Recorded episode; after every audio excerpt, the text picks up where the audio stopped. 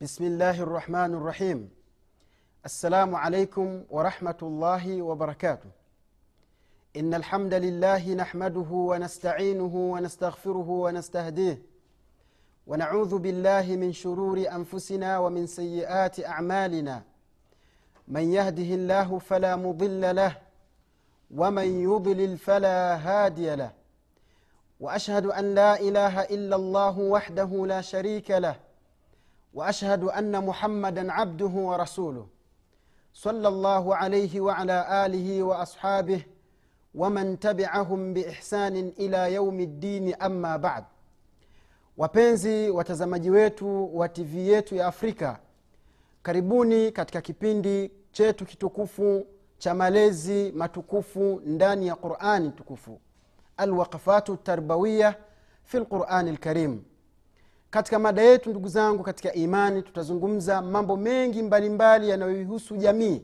Hasa wewe mwislamu ambaye unaniangalia tuko wote ndugu zangu katika mada hii.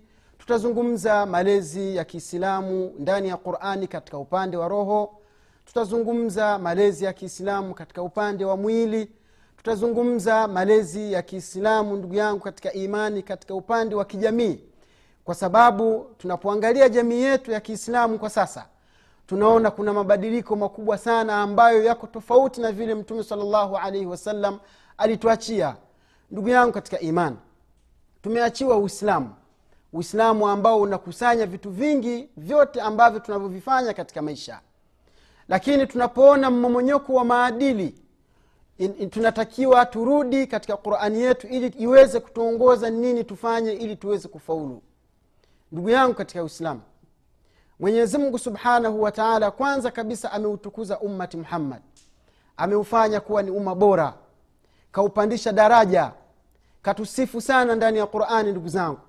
Akasema mwenyezi mungu subhanahu wa taala ya kwamba sisi ni umma bora lakini sio kwa sababu miongoni mwetu kuna watu ni weupe miongoni mwetu kuna watu ni weusi miongoni mwetu kuna watu mashallah mwenyezi mungu amewapa kudra wana uwezo wa kifedha miongoni mwetu kuna watu ambao mashallah mwenyezimungu amewapa miili mikubwa. La si hivyo.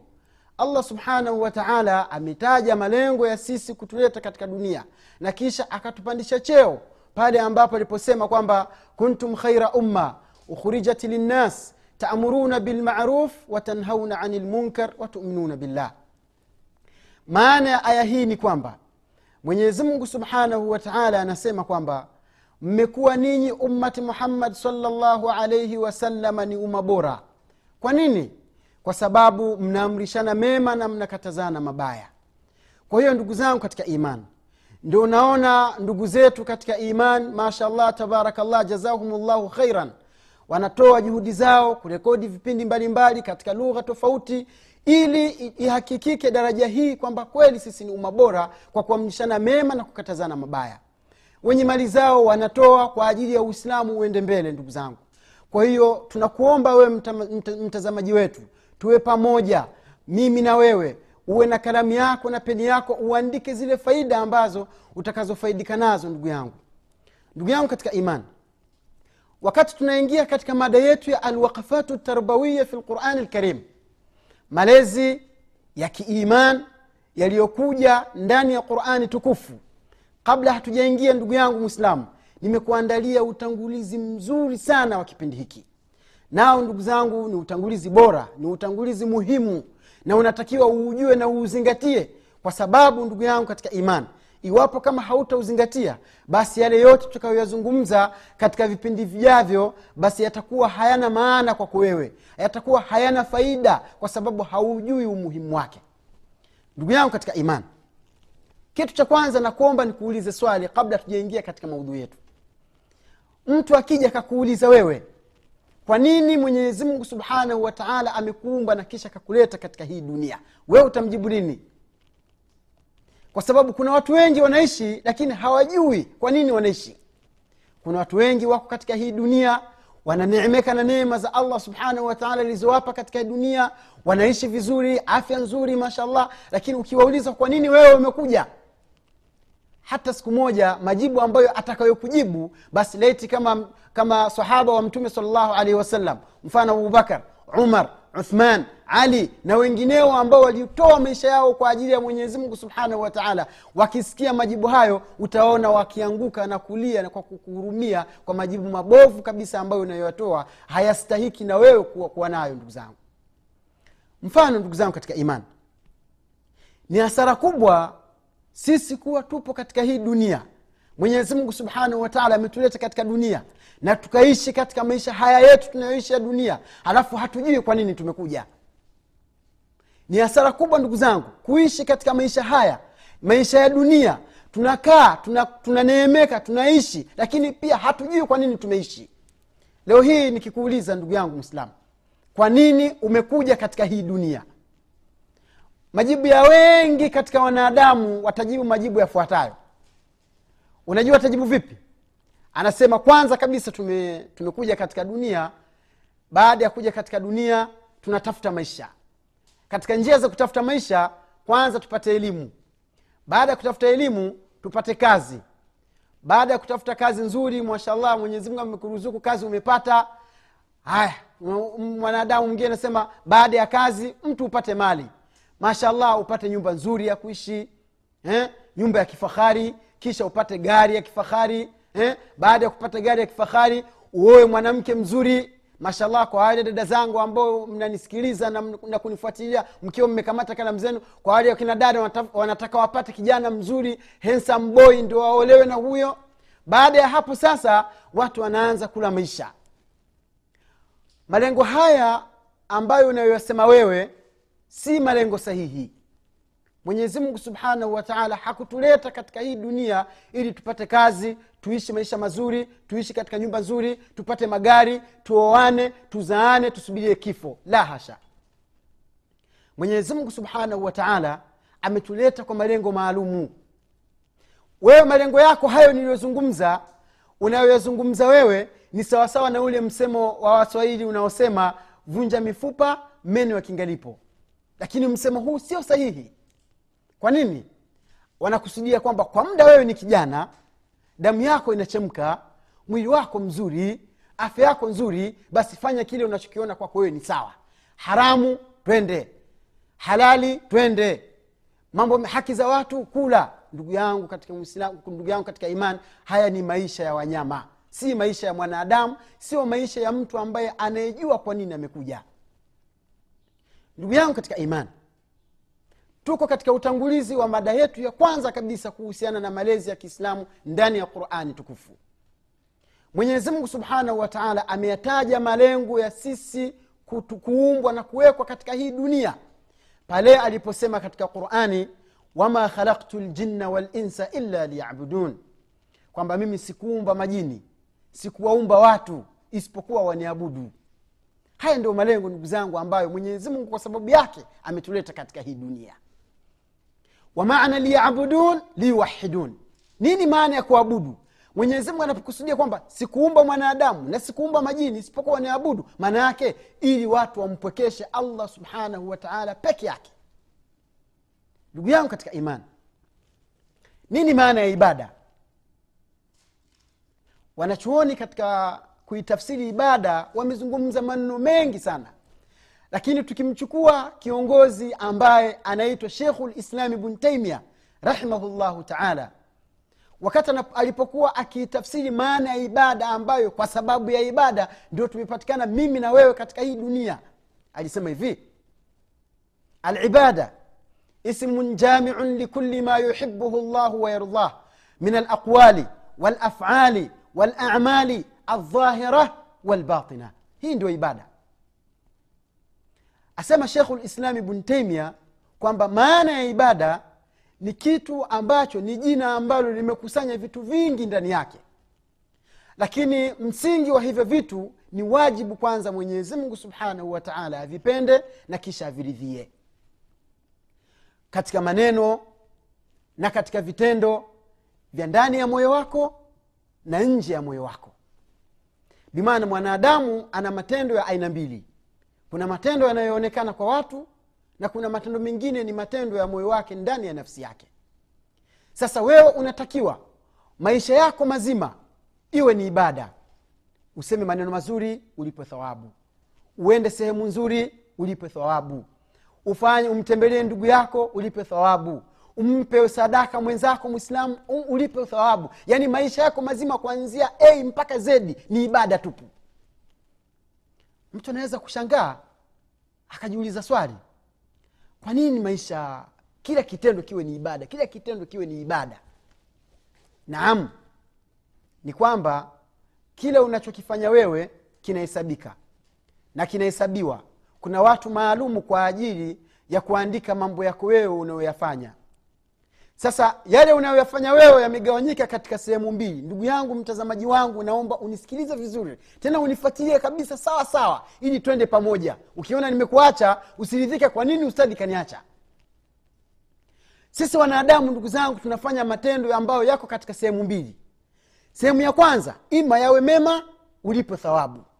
Sehemu ya pili ima yale matendo yako yawe machafu ulipwe dhambi mwenyezi mungu subhanahu wataala anayathibitisha haya pale aliposema katika quran wama yalfidhu min qaulin illa ladaihi raqibun atid.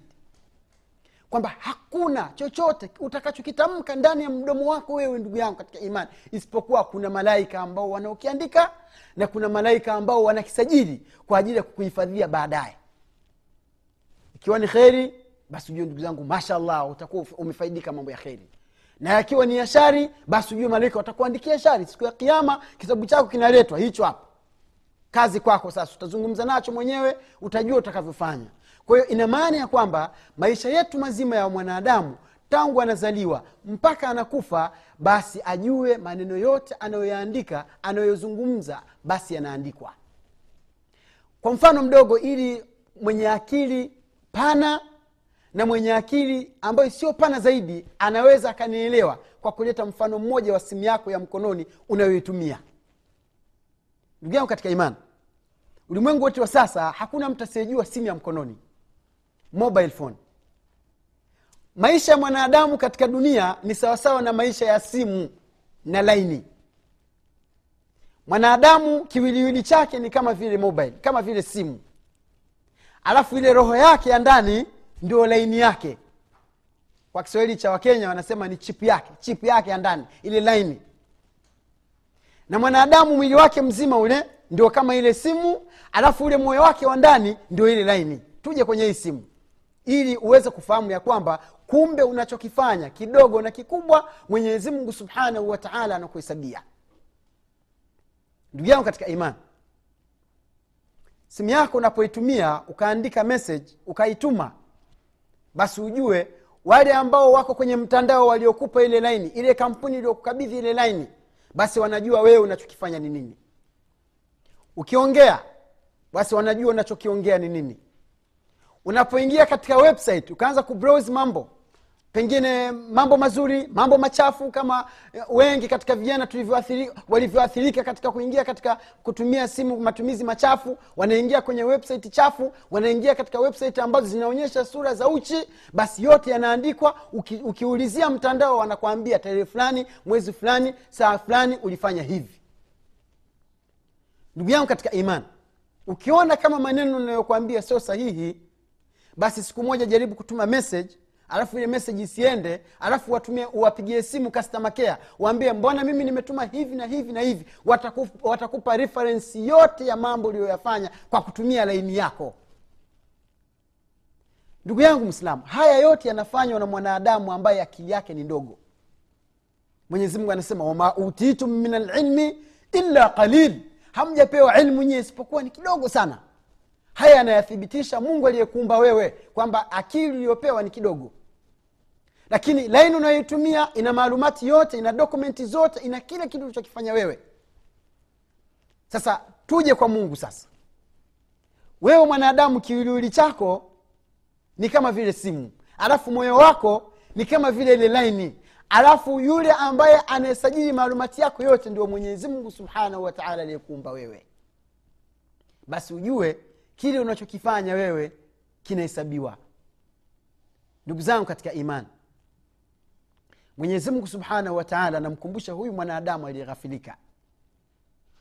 Kwamba yale yote anayoyazungumza allah subhanahu wataala anayaandika alafu siku ya kiama eh, atakuja kumwambia. Mungu anasemaje katika quran? Mungu anasema ya ayuha linsan anamwambia ewe mwanadamu ma gharaka birabbika lkarim ni kitu gani kilichokudanganya juu ya kumwasi allah subhanahu wataala kisha akaanza kutaja neema zake aladhi khalaqaka fasawaka faadalak fi ayi suratin ma shaa rakabak kalla bal tukadhibuna biddin wa inna alaikum lahafidhin angalia anasema kiraman katibin yalamuna ma tafalun mwenyezimngu subhanahu wataala nakukumbusha maanake sisi binadamu ni wengi wa kusahau sasa tunapozungumza alwaqfatu tarbawiya fi lqurani lkarim tuna maana ya kwamba wewe ufahamu kwamba kwa nini umeletwa katika hii dunia? Sio kwamba umekuja tu uishi kama wanyama. La tumekuja ili tufanye ili, ili kwa ajili ya malengo maalum ndugu yangu katika uislamu. Mungu anasema wewe mwanadamu wewe. Wewe muhammad wewe suleimani wewe fatima wewe aisha wewe salma. Ma gharaka birabbika lkarim eh? ni kitu gani ambacho kimekudanganya juu ya mwenyezi mungu wetu juu ya mungu wako mtukufu mungu amejiita ma gharaka birabbika lkarim ni kitu gani kinachokudanganya juu ya allah? Mungu wako wewe mtukufu. Yeye mwenyewe amejiita yeye ni mkarimu. Kisha katafsiri ukarimu wake allah subhanahu wataala angalia ni vile mwenyezi mungu anavyotupenda. Alladhi khalakaka mwenyezi mungu ambaye aliyekuumba wewe mwanadamu. Fasawaka akakufanya sawa sawa.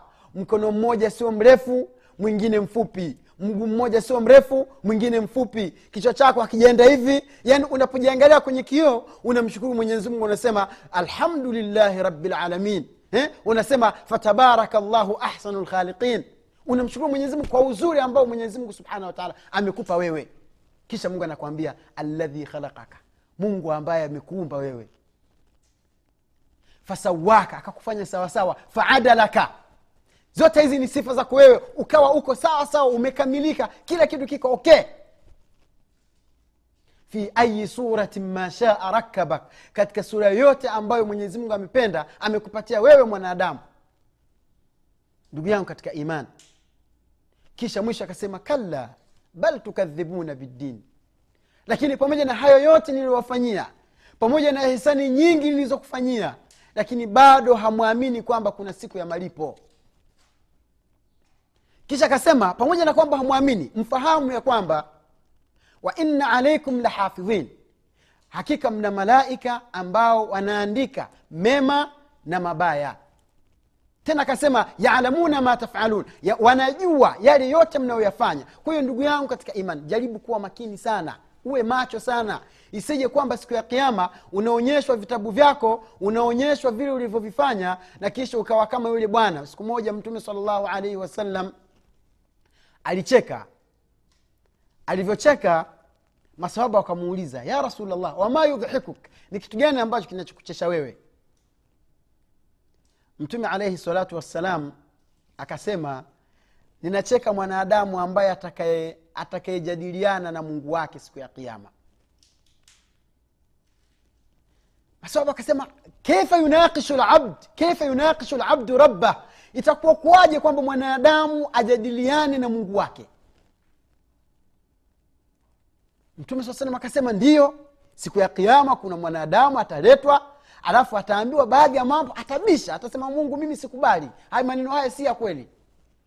Masahaba wakamwambia ya rasulllah ewe mtume wa mwenyezi mungu tuambie tueleze. Mtume alaihi salatu wassalam akasema ataletwa mtu siku ya kiama na kisha mwenyezi mungu atamwambia ewe muhammad ewe abdallah ewe suleiman ewe fatima ewe unayenisikiliza utaletwa siku ya kiama kisha utaambiwa ulifanya hivi ukafanya hivi ukafanya hivi na ukafanya hivi. Yule mja atasema ewe mwenyezi mungu maneno haya siyo ya kweli. Mimi sikufanya hivi. Mimi sikutenda hivi. Maneno yote anayosema wananisemea uongo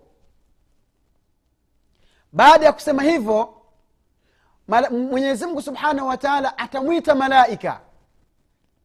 Baada ya kumwita malaika atamuuliza atamwambia hebu mweleze huyu mwanadamu kwamba tarehe fulani alifanya hivi alifanya hivi. Malaika watatoa ushahidi kwamba kile alicho- alichokisema mwenyezi mungu ni sahihi. Tena ilikuwa saa ngapi na tarehe fulani na mwezi fulani na mwaka fulani. Yule mwanadamu atasema hapana maneno hayo sio ya kweli.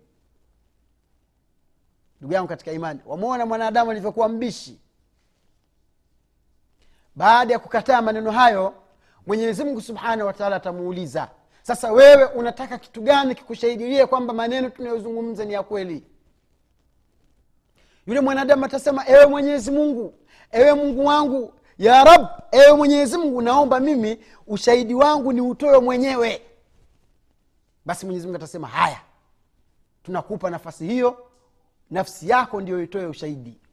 Mwenyezi mungu atafunga mdomo wake mwenyezi mungu atafunga kila kiungo ambacho kinaweza kikasema. Kisha mtume alaihi salatu wassalam anasema baada ya kufungwa mdomo wake paja lake la kulia ndio litaanza kuzungumza.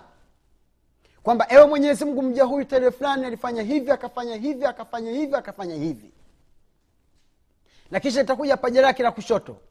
Litazungumza mja huyu alifanya hivi akafanya hivi akafanya hivi. Mtume alaihi salatu wassalam anasema hata sharata lmaujuda ala jismihi sayashhad alaihi mpaka kile vile vijinywele vile ambavyo viko katika ngozi yako vitatoa ushahidi kwamba ni kweli maneno aliyosema malaika ni sahihi. Ndugu yangu katika imani ndugu yangu katika imani wewe utafanya nini siku ya kiama siku ambayo siri zitafichuliwa? Mungu anasema yaumatubela sarair siku ambayo zitawekwa wazi siri zetu. Ndugu yangu mwislamu tunafanya mambo mengi ambayo mwenyezi mungu subhanahu wataala peke yake ndio anayajua tunaiba tunafanya uzinifu tunawadhulumu watu tunasema uongo tunafanya mambo machafu mbalimbali ambayo hakuna anayeyajua isipokuwa ni mwenyezi mungu subhanahu wataala halafu siku ya kiama yanakuja kufichuliwa mbele ya, mbele ya watu mbele ya, mbele ya malaika yanakuja kuf, kuf- kufichuliwa nafsi yako inazungumza. Ndugu yangu katika iman tujitahidi kuzihifadhi nafsi zetu tuzihifadhi nafsi zetu ili zisiweze kudhalilika siku ya kiama nafsi zetu sisi ndugu zangu hazina haziwezi kuhimili adhabu ya moto. Nafsi zetu ndugu zangu katika imani zinafanya mengi lakini njia sahihi ya kupata mwongozo uliokuwa mzuri ni kurudi katika qurani. Ni lazima tuwe pamoja katika alwaqafatu atarbawiya tujue mwenyezi mungu ame- amezitaka nafsi ziishi vipi katika maisha haya ya duniani tujue mwenyezi mungu subhanahu wataala anataka mwanadamu awe vipi katika haya maisha ya dunia. Kwa sababu maisha haya ya dunia sio malengo ndugu yangu katika imani. Ndugu zangu katika imani. Kuwa makini sana. Mwambie ndugu yako mnasihi ndugu yako umwambie kwamba katika maisha tunayoishi kila tunachokifanya kinaandikwa. Kila tunachokifanya kinarekodiwa kila tunachokifanya malaika wanaandika. Kuna siku tutapewa vitabu vyetu. Sasa hivyo vitabu vyetu tunapewa vikiwa vimeandikwa nini? Sasa basi nirudi kwako. Nikuombe ndugu yangu katika imani. Tushirikiane sote pamoja katika tv yetu ya afrika. Usikubali saa moja ikapita bila kufaidika. Chukua kalamu yako na daftari andika maalumati faida zinazozungumzwa jaribu kutenga wakati wako kwamba kipindi cha dini katika televisheni hii ni, ni nusura kwako wewe ili uweze kuongoka. Ndugu yangu katika iman tuwe pamoja katika kipindi chetu kijacho. Tujitahidi tujitahidi kuwa na pupa ya kukaa na tukasikiliza. Kuna televisheni nyingi ambazo zinatangaza zina, zina, zina mambo machafu zinazungumza mambo ambayo ukikaa ukiangalia hupati thawabu hata moja. Hii ni fathi kwako wewe ndugu yangu katika iman tujitahidi kuutumia wakati. Tujitahidi kuutumia wakati kwa sababu mwenyezi mungu subhanahu wataala atatuuliza. Ndugu yangu katika iman allah subhanahu wataala ametuumba hapa kwa malengo ya kufanya ibada. Sasa iwapo kama tutakuwa tukifanya ibada tutakuwa tunamridhisha allah subhanahu wataala ndugu yangu katika iman tujitahidi kuwanasihi ndugu zetu mnasihi mke wako mnasihi mtoto wako mnasihi ndugu yako rafiki yako katika vikao mbalimbali ndugu zangu ili tuweze kufanikiwa katika maisha ya duniani ili twende tuka, tu- twende tukapate nema mbalimbali za mwenyezi mungu subhanahu wataala katika maisha ya khera ndugu yangu katika iman ni hasara kubwa kuja katika hii dunia na kisha tukaondoka katika hii dunia bila kujua kwa nini tumekuja. Wengi katika sisi ndugu zangu malengo tuliokuwa nayo tuna malengo mabaya. Tuna malengo kama tuliyozungumza kwamba tuishi kama wanyama tu. Qurani situfai sisi tusinufaike na qurani. Sasa ni wakati wako ndugu yangu ujaribu kuishika nafsi yako tuwe pamoja katika hili.